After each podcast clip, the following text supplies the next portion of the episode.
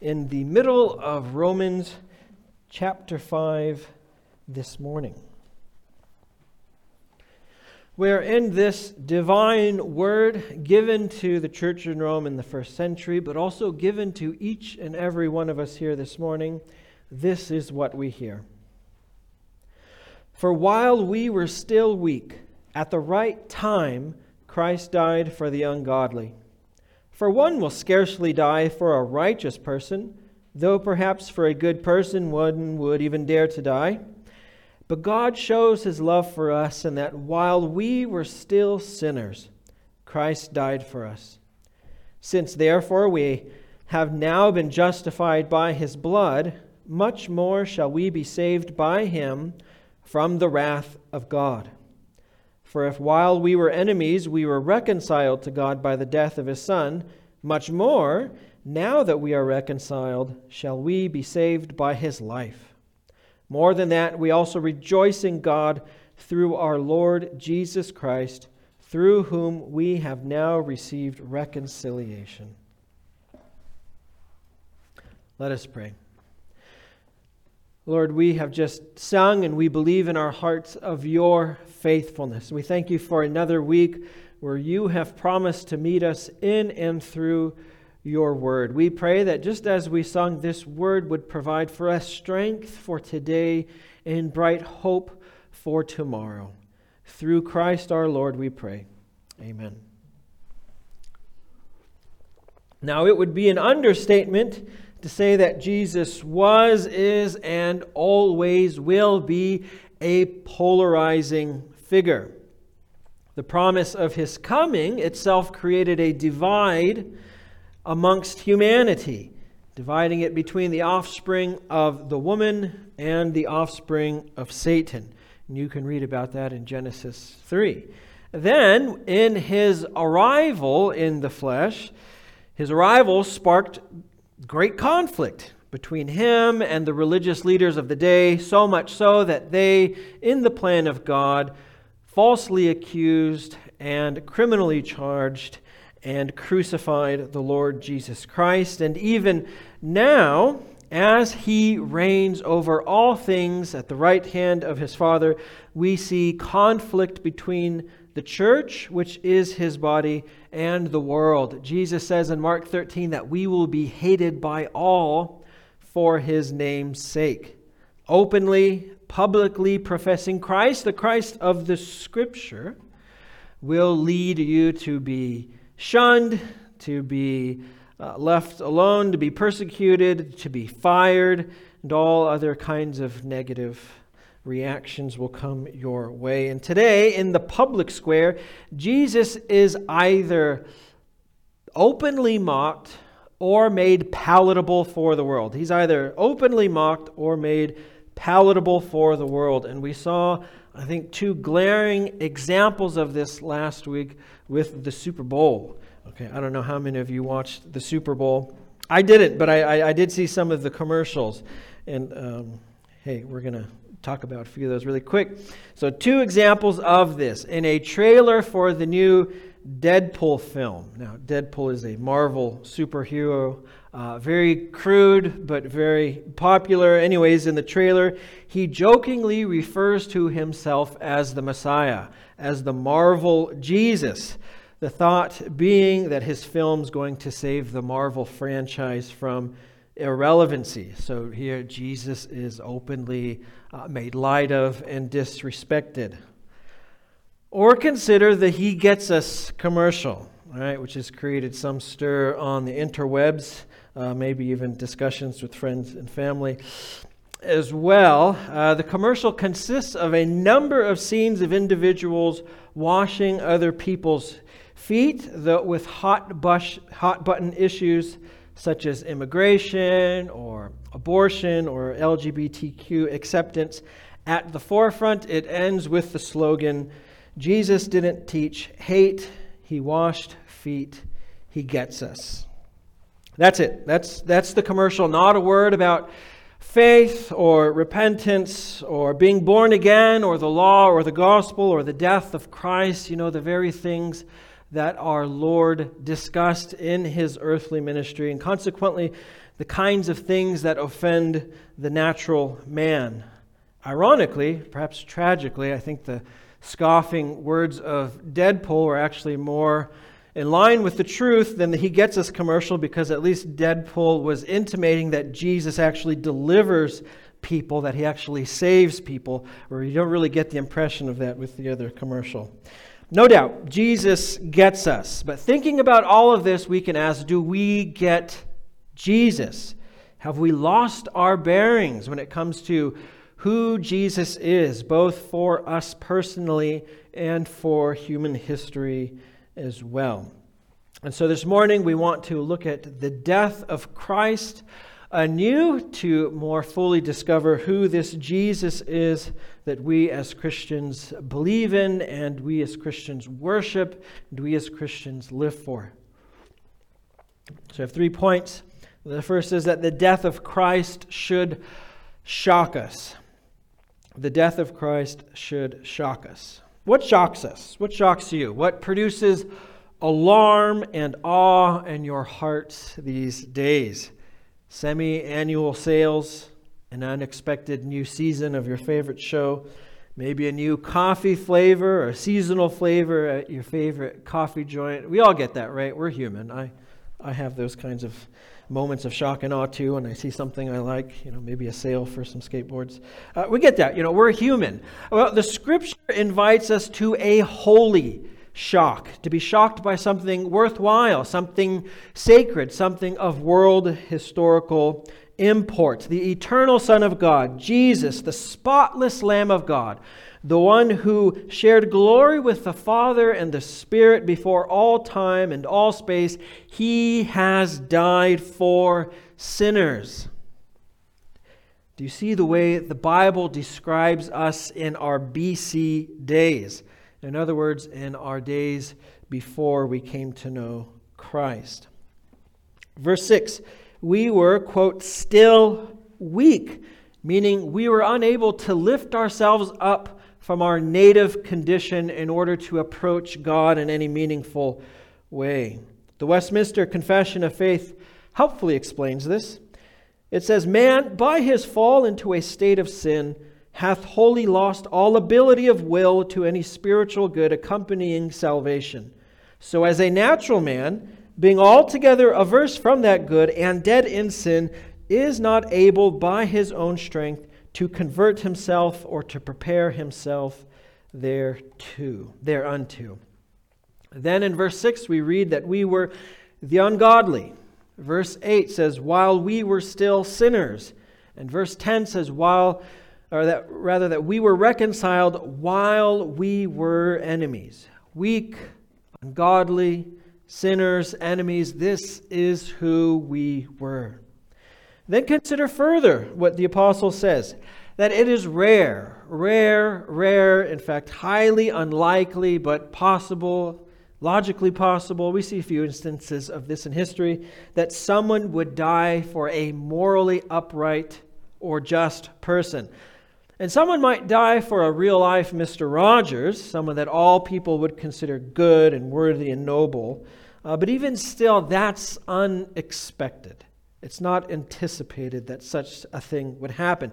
And if I'm not likely to give up my life for a noble person, then I'm certainly not going to give up my life for somebody who is morally corrupt. And I'm certainly not going to give my life up for somebody who's morally corrupt and who personally hates me who personally despises me.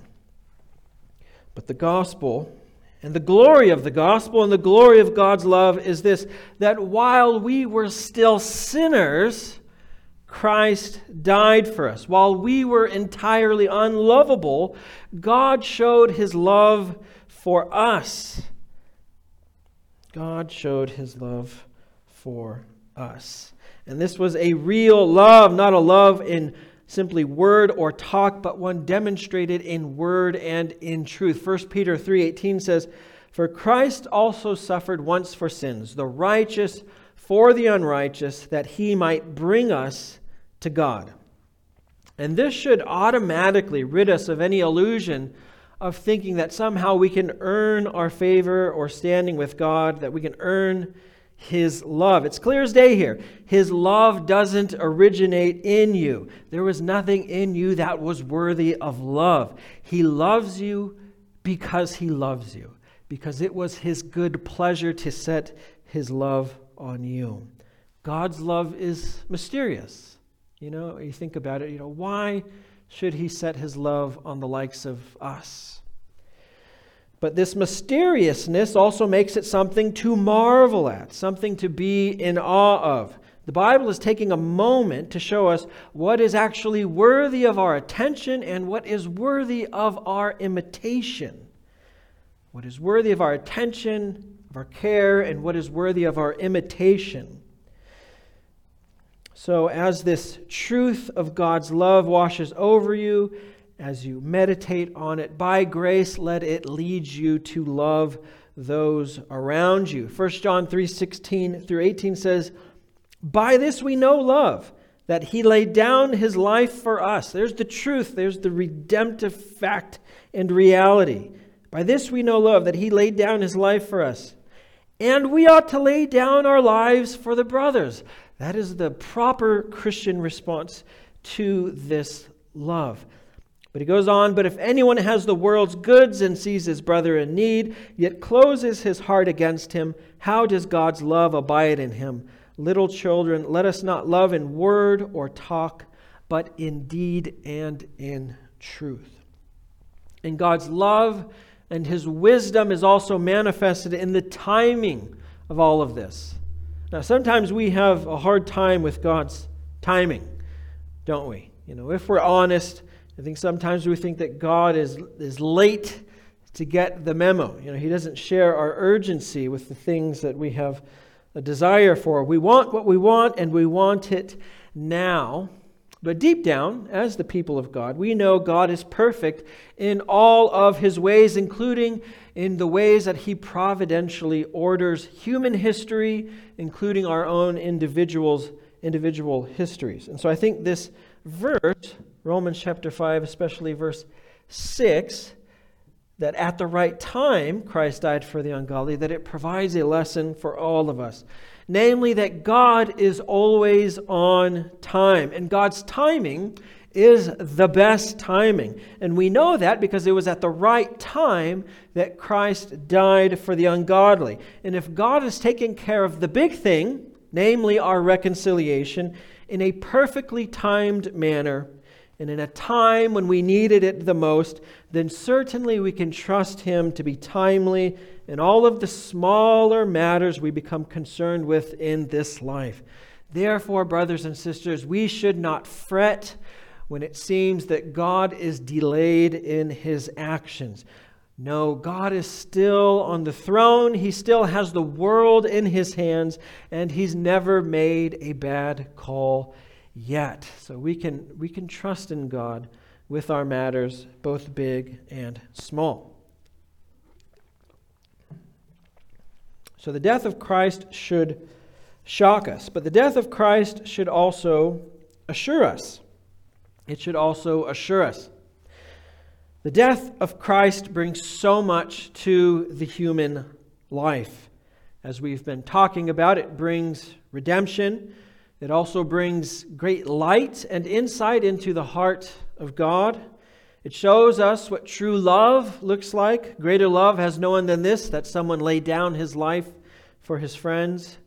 It shows us God's love of justice. Through this death, we receive the indwelling Holy Spirit. But, and this is key to our passage here, the death of Christ also brings us assurance that God's favor rests on us, that it rests on us today, and that it will rest on us in the future, come what may.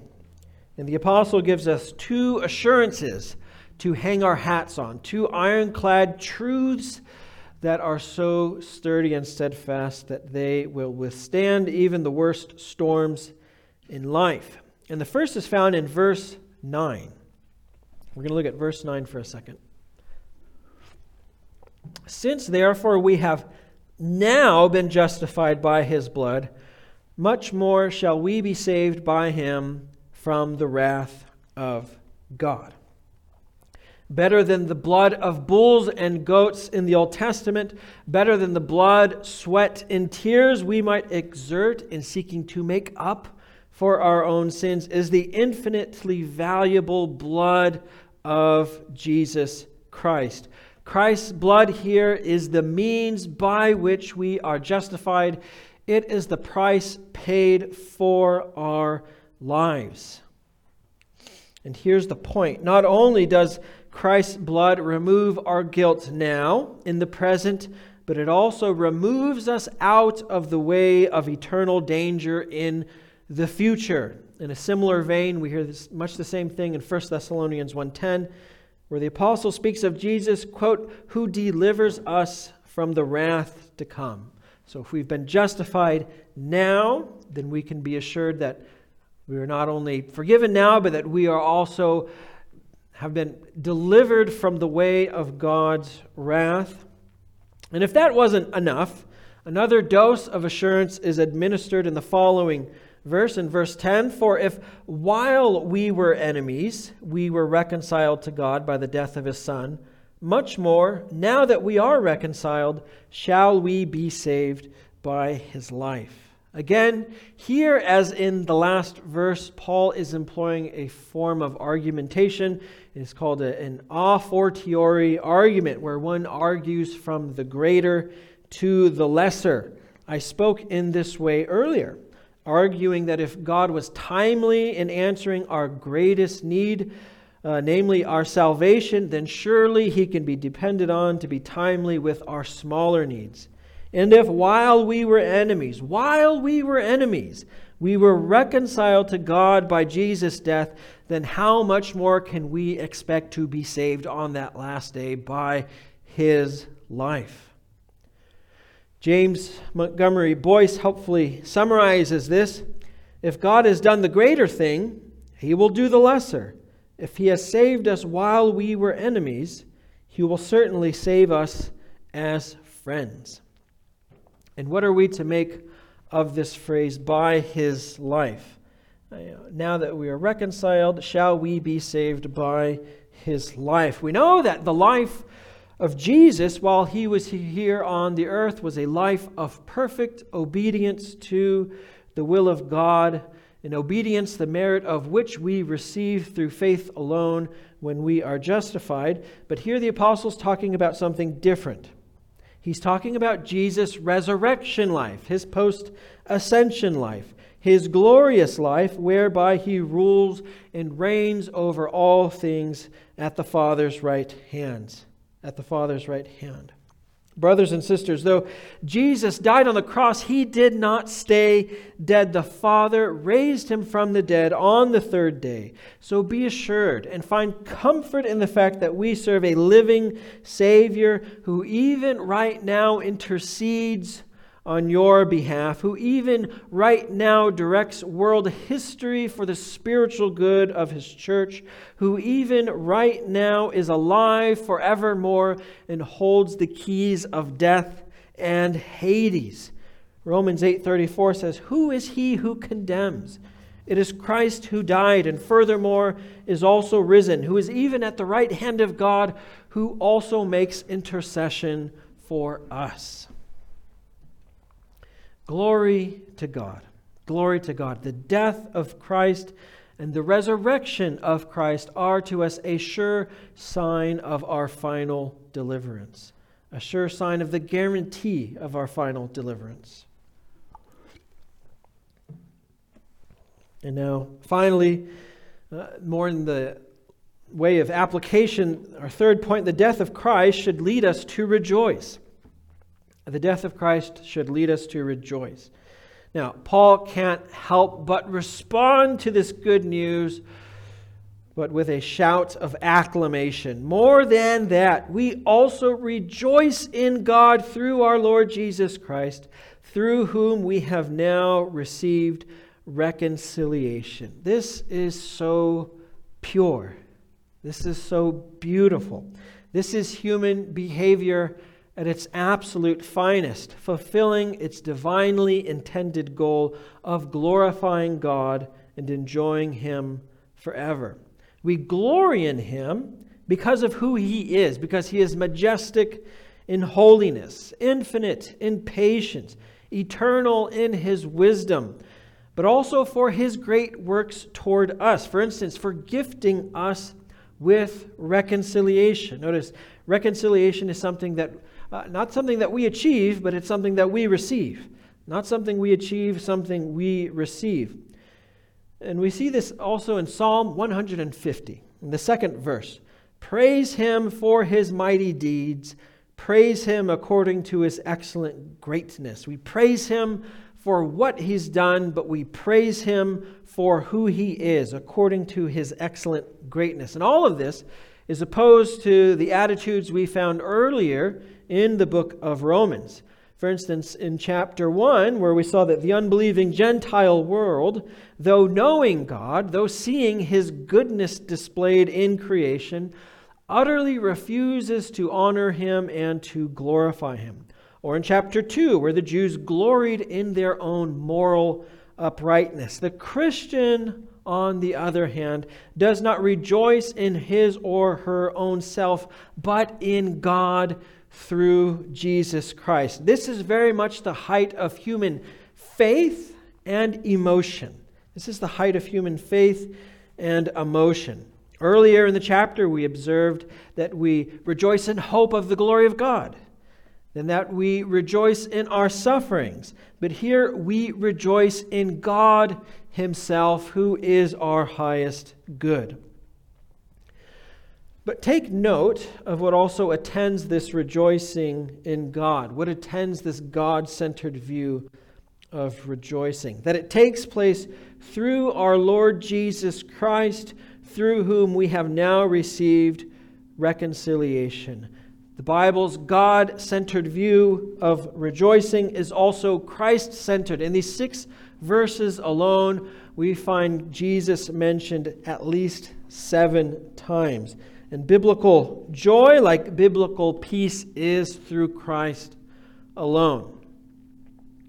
Well, perhaps you're thinking this morning, I don't actually quite know if I rejoice in God through our Lord Jesus Christ. If that's you this morning, then I encourage you to seriously consider the gift that you have been given. Consider that you have peace with God. Consider that you have free access to Him. Consider that your sufferings aren't in vain. Consider that God loves you. Consider that Christ died for you. Consider that your inheritance in the new creation is secured because of Jesus. And consider that Jesus is interceding on your behalf even today. Or to turn things upside down, consider what your life would be like without these gifts. No peace with God, no access to God. Your suffering is pointless. God doesn't love you. Christ didn't die for you. You have no everlasting inheritance, and Jesus is not interceding on your behalf today. When you consider things in that light, I think the weight of all of this should become much more manifest and much more clear. The sheer abundance of spiritual blessings we have in Christ Jesus is astounding. And the beautiful thing is that these things remain the same regardless of our circumstances. Or whatever your circumstances are. Whether things are going great, whether things are going awful, whether things are somewhere in the middle. So, Brothers and sisters, whatever your circumstances are this week, remember this one thing. You have a reason to rejoice, and that reason is Jesus Christ crucified for you and raised from the dead for you. Let's pray. Father, we thank you for your word, which is living and active and sharper than any two edged sword. We pray that these truths concerning your Son and his death would not grow dull upon our hearts, but would continue to, to shock us and to alarm us, that they would continue to bring assurance to our heart of hearts, God, and that they would continue to cause us to rejoice. Though the world be aflame with chaos and destruction, Though our lot be like Job's lot, God, may your gospel still work deep in our hearts so that we find the reason to rejoice, namely because of Jesus. We love you, Lord. We thank you for all of these things. And we pray and ask all of these things in Christ's name alone. Amen.